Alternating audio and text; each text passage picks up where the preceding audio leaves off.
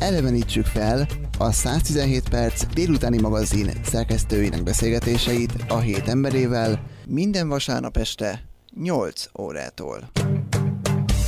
A 117 perc embere ezen a héten Rakonczai Gábor, többszörös világrekorder, óceán átszelő magyar evezős és kenus, és azt hiszem, hogy senki sem születik úgy, hogy azt akarja, hogy ő legyen az év kalanddíjának nyertese a National Geographicnál, hanem egyszerűen csak evezőlapátról evezőlapátra, vagy csapásról csapásra kell, hogy eljusson idáig. De Rakonczai Gáborral ez is megtörtént. Best of Adventure, National Geographic 2008. Jó napot kívánok, üdvözlöm! Jó napot kívánok, üdvözlök mindenkit! Bocsánat, megbeszéltük, hogy tegeződünk adásban is. Ugye, Gábor, jól gondolom, tehát nem úgy indul el ez az óriási nagy kaland, hogy az ember azt kitűzi ki célként maga elé, hogy ő majd egyszer egy ilyen pokoli nagy díjat megkap, mint például ez a Best of Adventure, de egész egyszerűen számos apró kis evezőcsapás adja össze ezt a nagy kalandot. Hát technikailag igen, lépésről lépésről az ember, ugyanakkor meg az igazsághoz hozzátartozik, hogy én ilyen 10 évesen már, ha nem is erről a díjról, nem is az óceán átkeléséről, vagy a déli sark eléréséről, de ezekről a kalandokról én már nagyon-nagyon álmodoztam, nagyon sokat olvastam róluk, és úgy valahol úgy számoltam vele, hogy majd egyszer majd fogok ilyesmit csinálni. Sőt, igazából én alig vártam, hogy felnőtt legyek, és csinálhassam ezt. Úgyhogy valamilyen téren ott volt már, ha nem is volt így kimondva, konkretizálva, de valahol ott a fejemben, vagy így belül, így az ember szívében már ott van, szerintem gyerekként is az ilyesmi.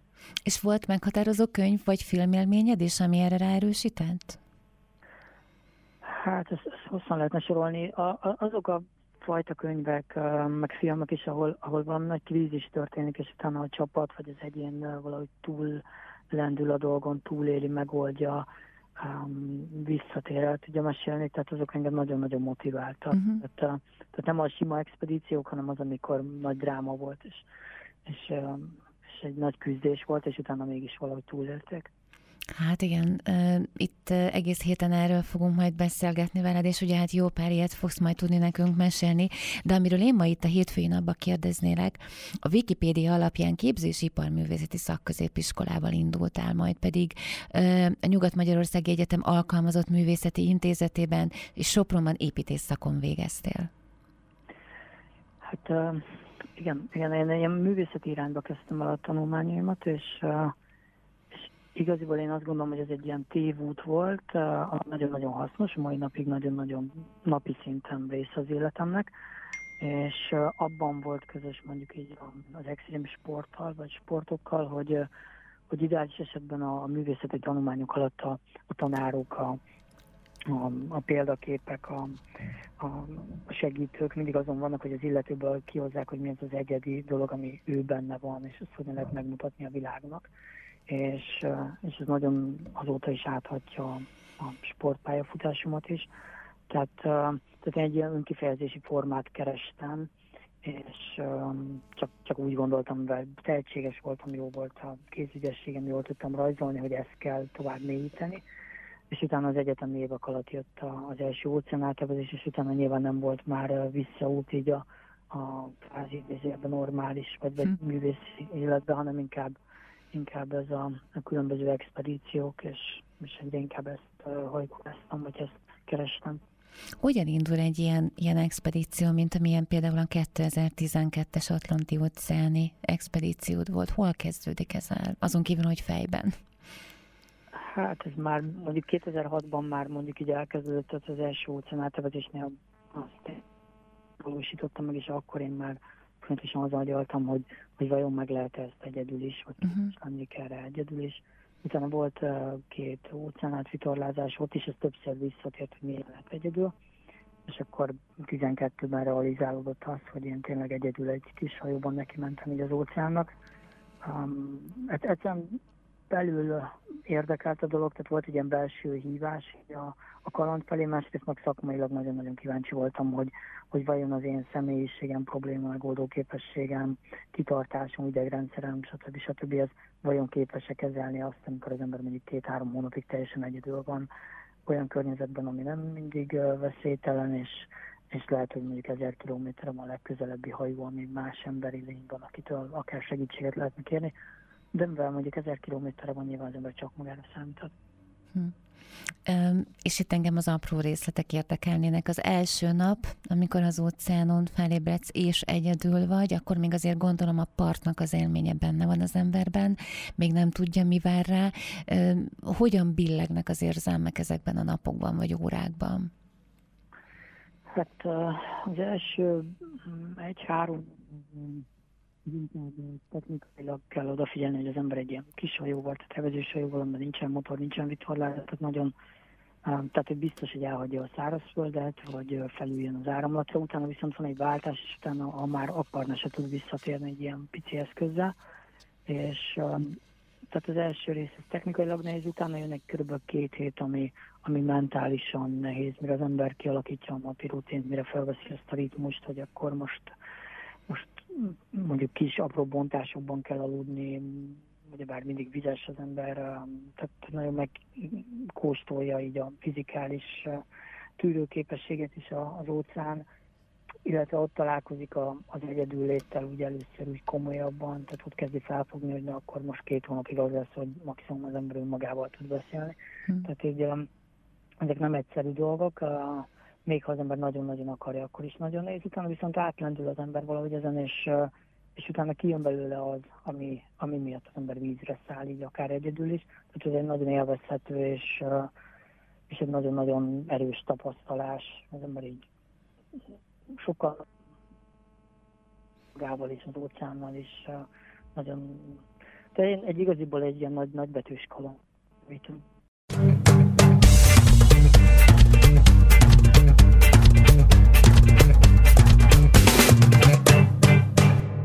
Mai témánk az egész műsorban az identitás, és egy régebbi alkalommal beszélgettünk róla, hogy mindig olyan zavarban van mindenki, hogy most akkor tulajdonképpen mit mondjunk rólad, hogy mutassunk be. És akkor abban maradtunk, hogy tulajdonképpen a leghelyesebb dolog, hogyha azt mondjuk, hogy te vagy Rakonczai Gábor, aki azonos önmagával. Hogy alakul ki az emberben egy olyan fajta identitás, amikor nyilván sok minden tartozik bele, de azt tudod mondani, hogy hát én vagyok, amire azért szerintem elég kevesen képesek.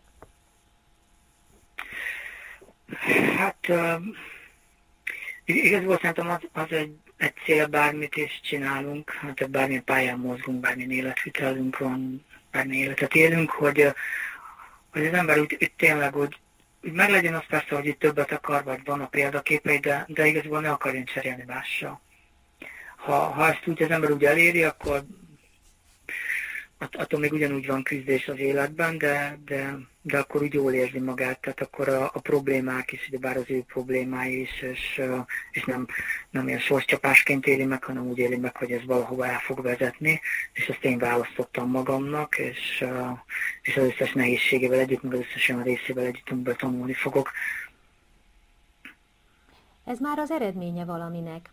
Azért idáig vezet egy út, tehát gondolom, hogy te sem úgy indultál neki az életnek, akár még csak így a felnőtt népnek sem, hogy ez így volt. Tehát az ember sokszor akar lenni valamilyen, aztán így kipróbálja, aztán rájön arra, hogy hű, ez másnak tök jól áll, de nekem nem. Szóval sok mindent próbálunk saját magunkra felhúzni, akár tulajdonságot, akár különféle szerepeket, és akkor valamelyikkel azonosulunk, valamelyikkel nem, valamelyikkel kényelmesebben érezzük magunkat, aztán kiderül, hogy mégsem a miénk, csak túlságosan akartunk. És gondolom, hogy te is eljutottál azért ahhoz az állapothoz, hogy hát én nem akarok más lenni, ez akarok lenni, ami vagyok, csak legfeljebb egy tökéletesebb variációja saját magamnak. Hát igen, az ember elkezd kergetni rengetegféle álmot, meg mindenféle egyéb dolgokat, és utána szépen úgy ezeket le tudja tenni. De igen, ahogy mondtad, ez egy elég hosszú út, tehát meg sok-sok év van, meg nagyon sok, nem tudom, térzserógyás, aztán újrafelállás, aztán új úttervezés, újra megfordulás, megint pozícionálása a dolgoknak, megint értelmezése.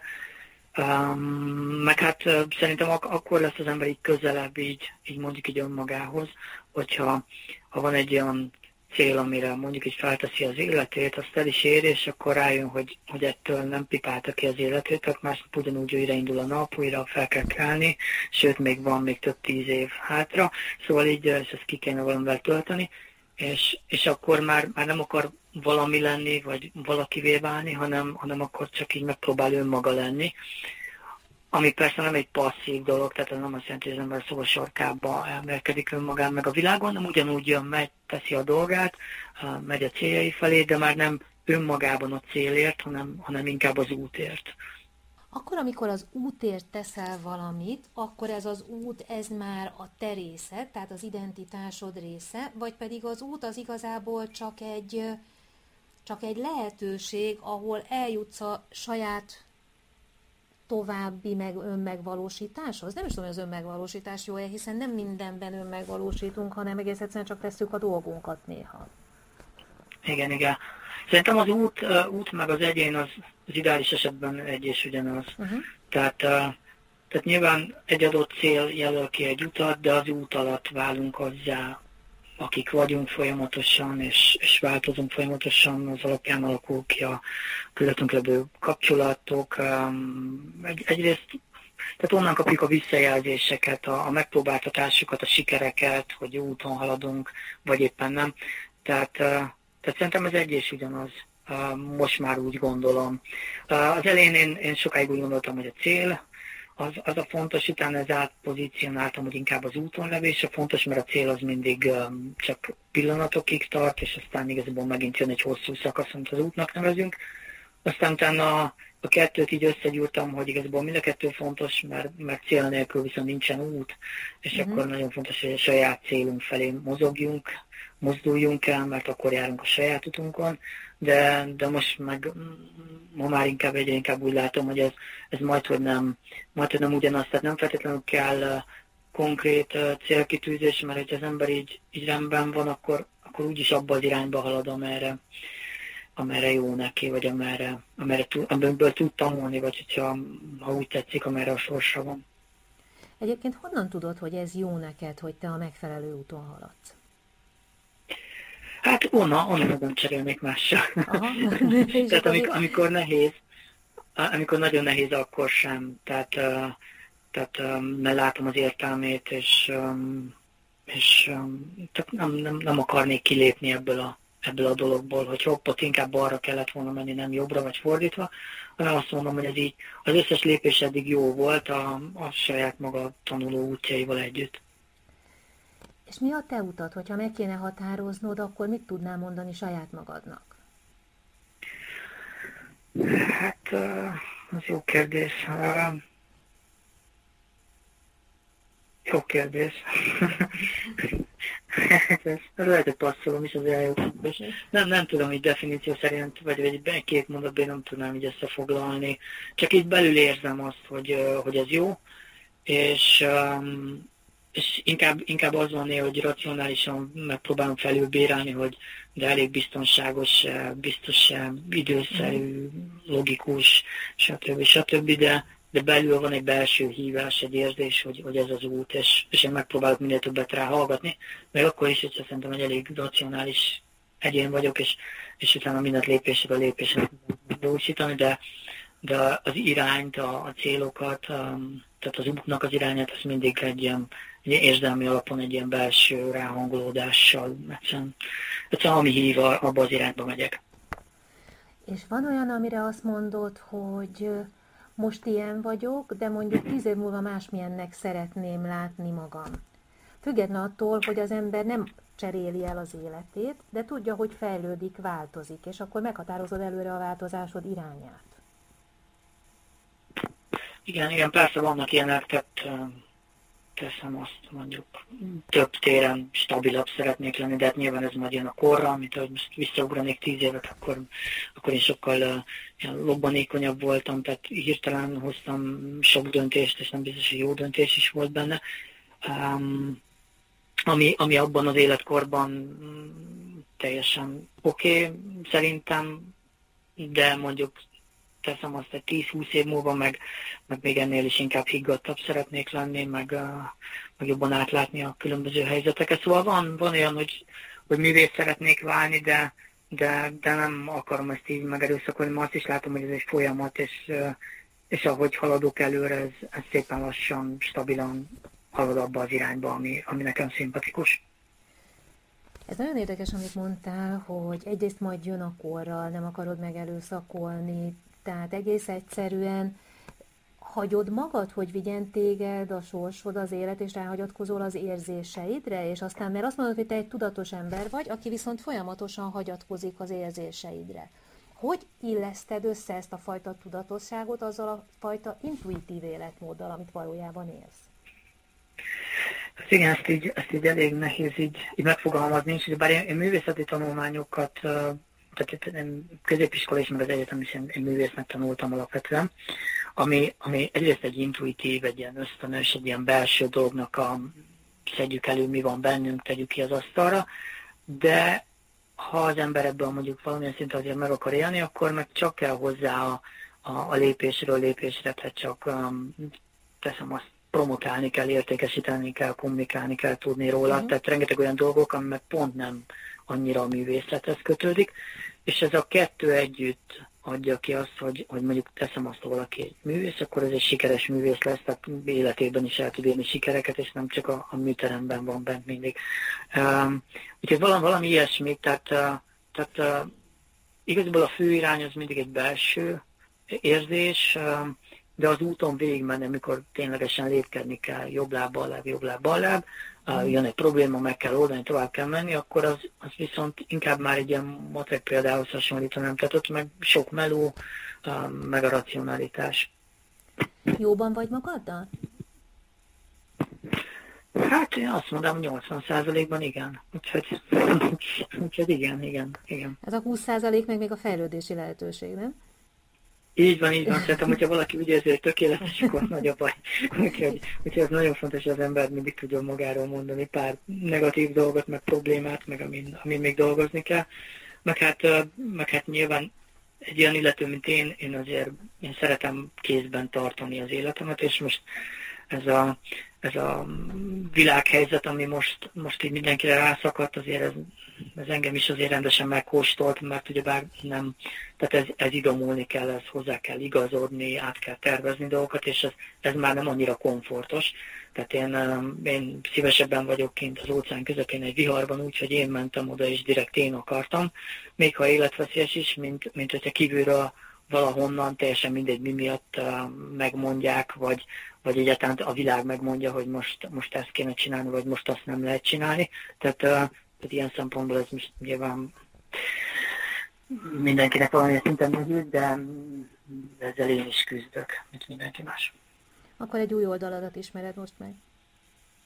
Az biztos, mint szerintem oly sokan. Igen. Itt az ember itt újra pozícionálja magát, keresi a lehetőségeket, néha átvált abból, hogy jó, akkor türelmes leszek, kivárom a végét, aztán nem lehet tudni, mikor lesz vége, akkor mégiscsak inkább aktívan kell benne részen, és mit lehet ebből kisütni, főzni. Szóval ilyen változó. Nyilván nem ebbe szocializálódtunk, hogy ilyesmi történik velünk, úgyhogy most mindenki egy kicsit, kit jobban, kit kevésbé érint, de mindenki kicsit azért megtorpant.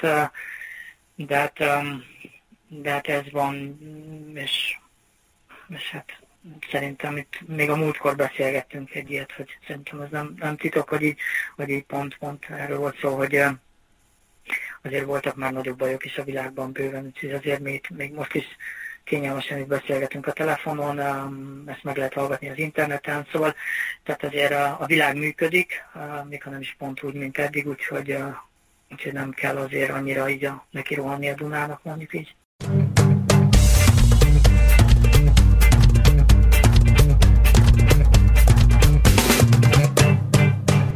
Nagyon sok mindennel foglalkozik, azt láttam az életrajzában, illetve a különböző tudósításokban. Egy ilyen nagyon elfoglalt embernek, aki ráadásul a közelidőben egy nagy futásra is készül, milyen egy mai napja például, hogy zajlik? Hát szerintem egy fél múlva megyek futni egy 25-30 kilométert, aztán lesz 2-3 találkozom, délután meg könyvírással fog telni, egy barátommal bírjuk a negyedik könyvemet. Úgyhogy ma viszonylag laza nap van. De hát most ezt nyilván áthatja a járvánnyal kapcsolatos dolgok is. Néhány hét múlva indul, ugye, egy hosszabb futásra. Mi is lesz ez? Igen, ez egy 48 órás futóverseny Balatonfüreden, és hát az ultrafutásoknak két nagyobb válfolyama, hogy ketté lehet osztani, valamikor az A pontból B pontba halad egy futó 100-200 kilométeren keresztül, és a másik az pedig egy relatív egy körpályán gyűjti a kilométereket meghatározott idő alatt, tehát mondjuk 6 óra alatt, 12 óra alatt, 24, 48 vagy van 6 napos is, és akkor ez egy 48 órás verseny lesz, tehát 48 óra alatt kell minél többet futni. Extra sportteljesítményekre vállalkozik, az evezések is ilyenek, ez a futás is. Mi az, ami hajtja, hogy ezeket a rendkívüli teljesítményeket célozza meg? Hát jó kérdés, ez igazából több lábon áll, nyilván van sportbéli része ennek, van egy ilyen belső utazás része, ugye ez nagyon hosszú távú monoton tevékenység. Nyilván van egy ilyen, feszegeti az ember a határait, önmaga határait, esetleg próbál olyasmit csinálni, amit más még nem valósított meg, mert bár ott mindent ki kell találni újra, tehát sokkal izgalmasabb, mint mondjuk valaki mögött menni a sorba. Szóval így több részem van, nincs egy konkrét válasz rá, tehát nem tudom úgy megfogalmazni, hogy most én emiatt csinálom, vagy amiatt, hanem úgy mondjuk mindig tudnék mondani egy 6-8 dolgot, ami most per pillanat fontos, de mondjuk a következő útnál, vagy az előző útnál meg teljesen másokat mondtam volna. Amiket mond, ezeknek egy része az elemekkel való harc, de a másik része azért verseny, valakiket legyőzni.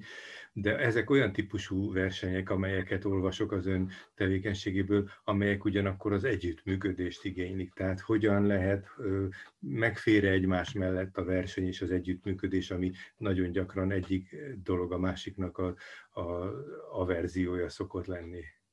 Hát ugyebár én gyerekként tájfutó versenyző voltam, és a tájfutó is kint fut az erdőben, teszem azt egyedül oldja meg a problémákat, ugyanakkor meg mégiscsak mérik az időt, hogy ki mennyi idő alatt ér be, és utána dobogóra lehet állni.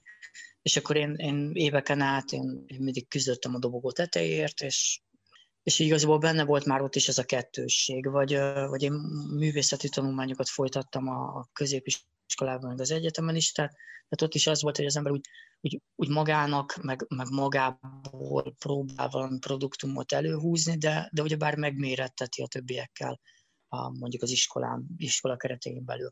Aztán van valami hasonlóság most így az extrém sportban is. Az ember egyedül van, esetleg hetekig, akár hónapokig és sarkvidéken, óceánon, de mégiscsak utána teszem azt, jutalmazzák egy Guinness díjjal, egy egyéb díjjal, és mégiscsak valahogy van egy rangsor, vagy azt lehet mondani, hogy jó, ezen a területen én voltam az első, vagy egy olyat csináltam, amit eddig 15 ember csinál csak. Tehát van, ahol az ember első, van, ahol teszem azt a 15-dik így valamiben világszinten, vagy abban az évben. Tehát egyrészt az ember magának csinálja, de nyilván a mai világ olyan, hogy mindent és mindenhogy mér, mindent osztályoz, mindent polcra tesz, és ezzel nincs is baj, tehát így mérhetőek a teljesítmények, úgyhogy szerintem nálam az én életemben mind a kettő megvan, tehát egyrészt van persze egy folyamatos rivalizálás, meg van ez a mondás is, hogy ez nincsen a pályán, akinek nincsen legalább egy ellenfele, ha mondjuk a sportról beszélünk, de nyilván, mint extrém sportoló, aki kint van a természetben, nagyrészt magamnak próbálok megfelelni, meg hát a természetnek az ő játékszabályait próbálom betartani, mert akkor lehet túlélni a dolgot. Ez nagyon érdekes, és az előbb hivatkozott rá, hogy iparművészetet tanult, talán középiskolában, ha jól emlékszem, és aztán építészeti tanulmányai is voltak. Ezekkel a területekkel van ma még kapcsolata, vagy a sport teljes személyiséget, a teljességében lefoglalja önt? Azt mondanám, hogy így áthatja a mindennapjaimat, tehát így szerintem a gondolkodásmódot adta meg nagyon, a hozzáállást, azt, hogy az ember hallgat a belseire is, tehát így a belsőre, tehát nem csak mindig észből csinál mindent, hanem próbál egyéb téren is viszonyulni a dolgokhoz. Nyilván a vizualitás az nagyon-nagyon része szintén a hétköznapjaimnak. szoktam néha rajzolni, de alapvetően, tehát életvitelszerűen inkább a sport az, ami kitölti az életemet. Nyilván különböző szinten, de élethosszig lehet sportolni valakinek, de a kiemelkedő események, vagy a kiemelkedő teljesítmények azok lehet, hogy az életkor előre haladtával egy picit fékeződnek majd. Van-e valami olyan terve, hogy a sport mellett mi az, amit a későbbi időben csinálni szeretne, vagy hogy gondolja a jövőjét? Van egy elképzelésem, hogy, hogy nem fogom én ezt teszem azt, nem tudom én, 50-60-70 évesen is csinálni.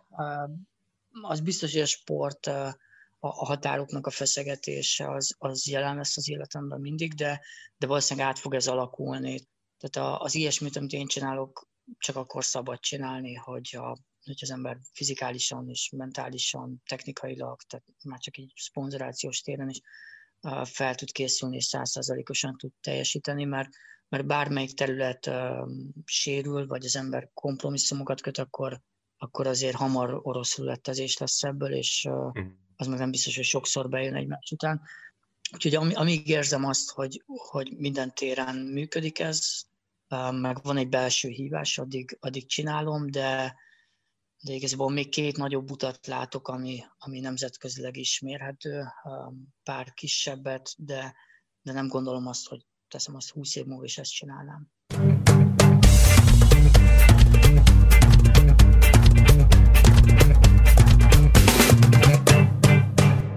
Hát elérkeztünk a péntekhez, az utolsó naphoz, és gondolom, hogy rengeteg mindenről beszéltetek már ezen a héten, így mi is beszélgettünk. Most olvasom az utolsó bejegyzésedet a Rakonczai expedícióknál, és engem annyira megütött az a mondatod, amikor azt írod, hogy a szervezet menti magát, te meg találkozol önmagaddal. Ugye ez a történet arról szól, hogy a fizikai határaidat feszegeted, és tulajdonképpen kicsinálod magad. Azt írod erről, hogy ritka értékes pillanatok, ezek mindenféle sallangoktól mentesek. Akkor, amikor az ember nem feszíti túl a húrt, és azért általában az életünk 99%-ában mi földi halandók, ugye most nem rólad beszélek, nem feszítjük túl a húrt, ritkán kerülünk ilyen helyzetbe, akkor az ember nem sallangmentesen működik, tehát nem keveredik olyan helyzetbe, hogy képes legyen sallangmentesen látni saját magát?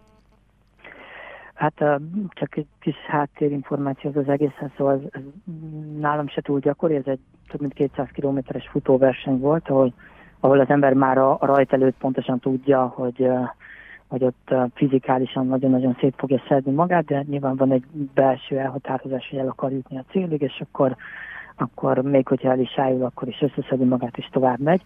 Tehát ott elkerülhetetlen egy ilyenfajta viszonylag tiszta találkozás az embernek önmagával, tehát amikor már ott már olyan szintű a fájdalom, hogy ott már nincsenek jelentősége, hogy teszem azt, hogy milyen ruha van az emberem, vagy nem tudom én, most milyen parfüm van rajta, vagy éppen bármi, tehát ott már nem jár semmiféle gondolat se a fejében, hanem csak ott próbál létezni, meg tovább haladni, és én nem mondám azt, hogy csak ez az egy út van, de nekem ez a fajta, így a sport által, ez az önismereti dolog, ez nekem nagyon-nagyon bejött. Tehát én ezt egy viszonylag kezelhető és egyszerű útnak tartom.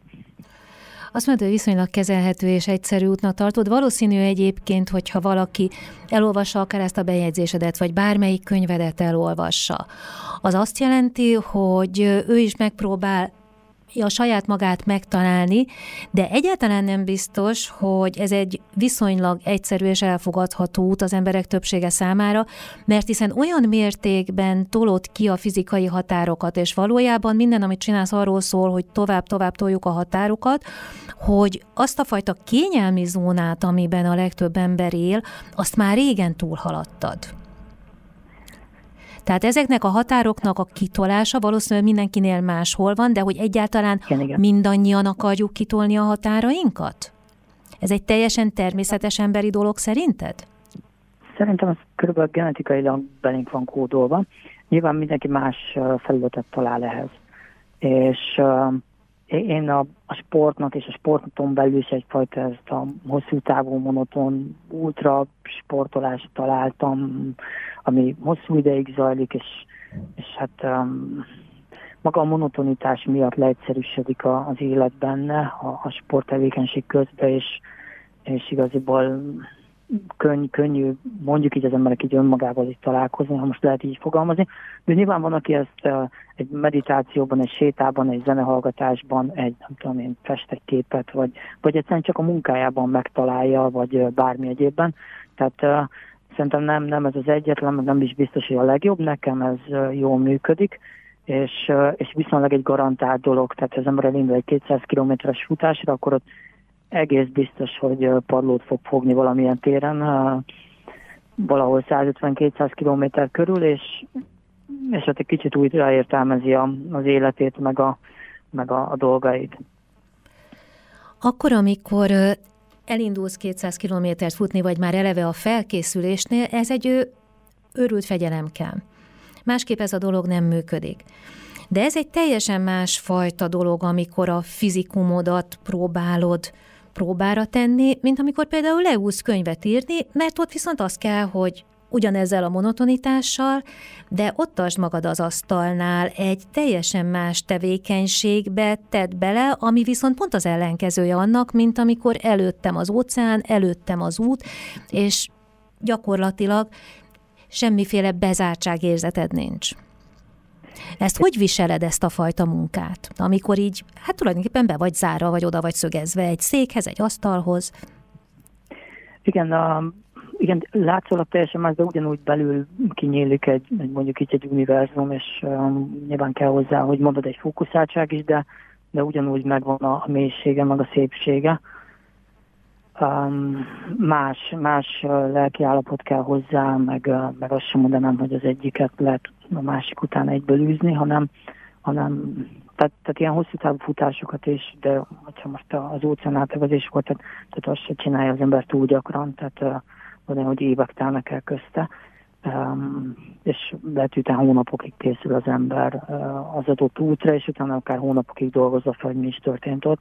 Úgyhogy én nekem az jön be, vagy az jött be eddig is, hogyha ami az embernek úgy egy ilyen természetes igénye van, és valamikor igen az, hogy üljünk le, és írjunk könyvet, és legyünk csendbe.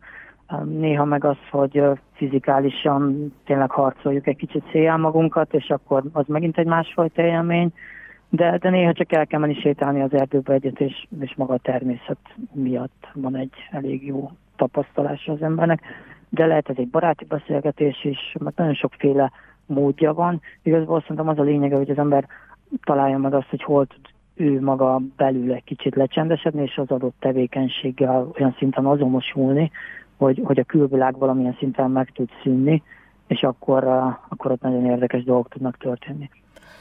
Ugyanazzal a belső univerzummal találkozol akkor, amikor futsz, vagy amikor elmélyedsz és könyvet írsz, vagy egészen más bugyrokba tudsz a különféle tevékenységekkel betekinteni, és erre is használod ezeket tudatosan?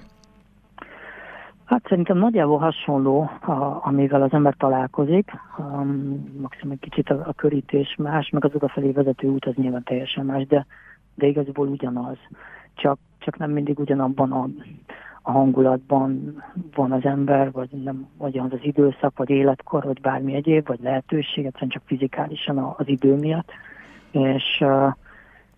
És akkor mondjuk más utat választ hozzá az ember, de nagyjából ugyanaz a lényeg, amifelé igyekszik az ember, vagy amivel ott találkozik, az ugyanaz. Akkor, amikor másokkal beszélgetsz, akkor ugyanezt fedezed fel magadban? Tehát pontosan ugyanúgy át tudod magad adni, mint amikor saját magadra figyelsz?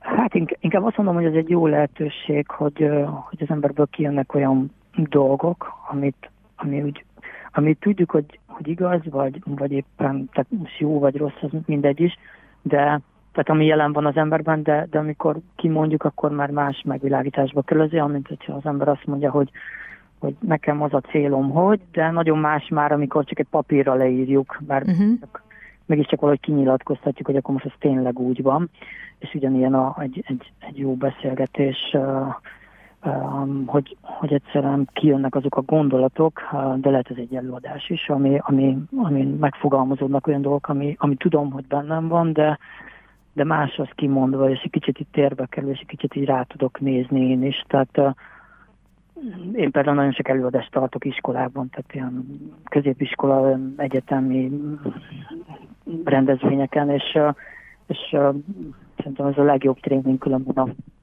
a rendes előadásokra, lehet így mondani idézőjelben, mert a diákok mindig kegyetlenül tudnak kérdezni, tehát így egyből, így csípőből olyanokat kérdeznek, amikor az ember már azt hinné, hogy már nincs olyan kérdés, amit nem kérdeztek meg, akkor aznap kap 3 olyat is. És nagyon érdekes, hogy a válasz, ami jön rá, az nem valami szuper dolog, de már úgy nyilván benne van az emberben, mint tudás, de mégiscsak nagyon érdekes kimondani, és megfigyelni, hogy miért pont úgy mondtam ki, mert még tavaly még máshogyan fogalmaztam volna, vagy épp, hogy most vagyok már óvatosabb egy kicsit, vagy nem vagyok annyira direkt, és akkor látszik az egész, hogy maga, ahogy a személy hogy fejlődik, tehát van olyan szép visszajelzés, hogyha mondjuk még ugyanazt a történetet, ugyanazt a vihart is meséli el az ember, de már más az értelmezése a dolognak, ahogy belül megéli az illető, és ezt mondjuk egy előadáson lehet látni, hogy az évek távlatából hogy finomodik a dolog. Ugyebár mondjuk ezt, hogy a emlékek időben megszépülnek, de nem csak megszépülnek, hanem alakulnak is, mármint amilyen szemüvegen keresztül nézzük, úgyhogy erre például nagyon jó. Előfordult már veled, mert mondtad, hogy amikor az ember kimondja a vágyait meg a céljait, akkor azok már egészen másképp koppannak, hogy előfordult, hogy valamiről így beszéltél, és akkor azt érezted, hogy hát a bánatba, hát ez azért nem annyira hiteles. Lehet, hogy én ezt nem is igazán akarom, lehet, hogy én ezt tök másképp szeretném? Ilyen szerencsére nem.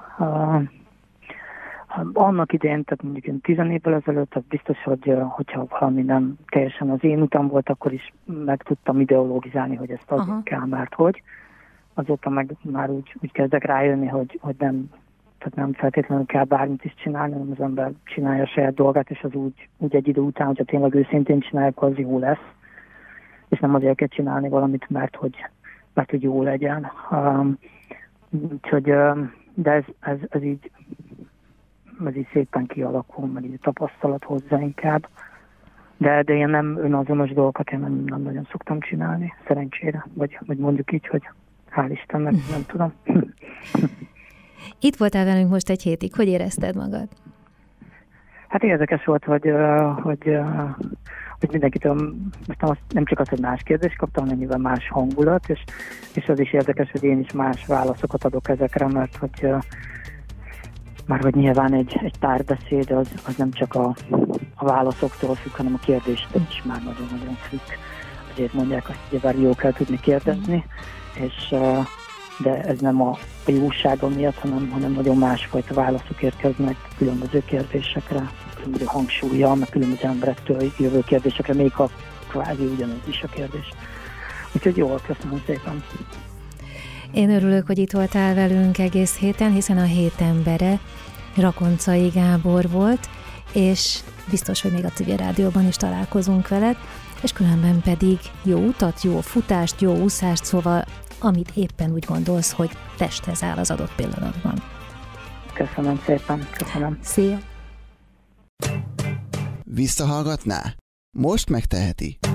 Elevenítsük fel a 117 perc délutáni magazin szerkesztőinek beszélgetéseit a hét emberével minden vasárnap este 8 órától.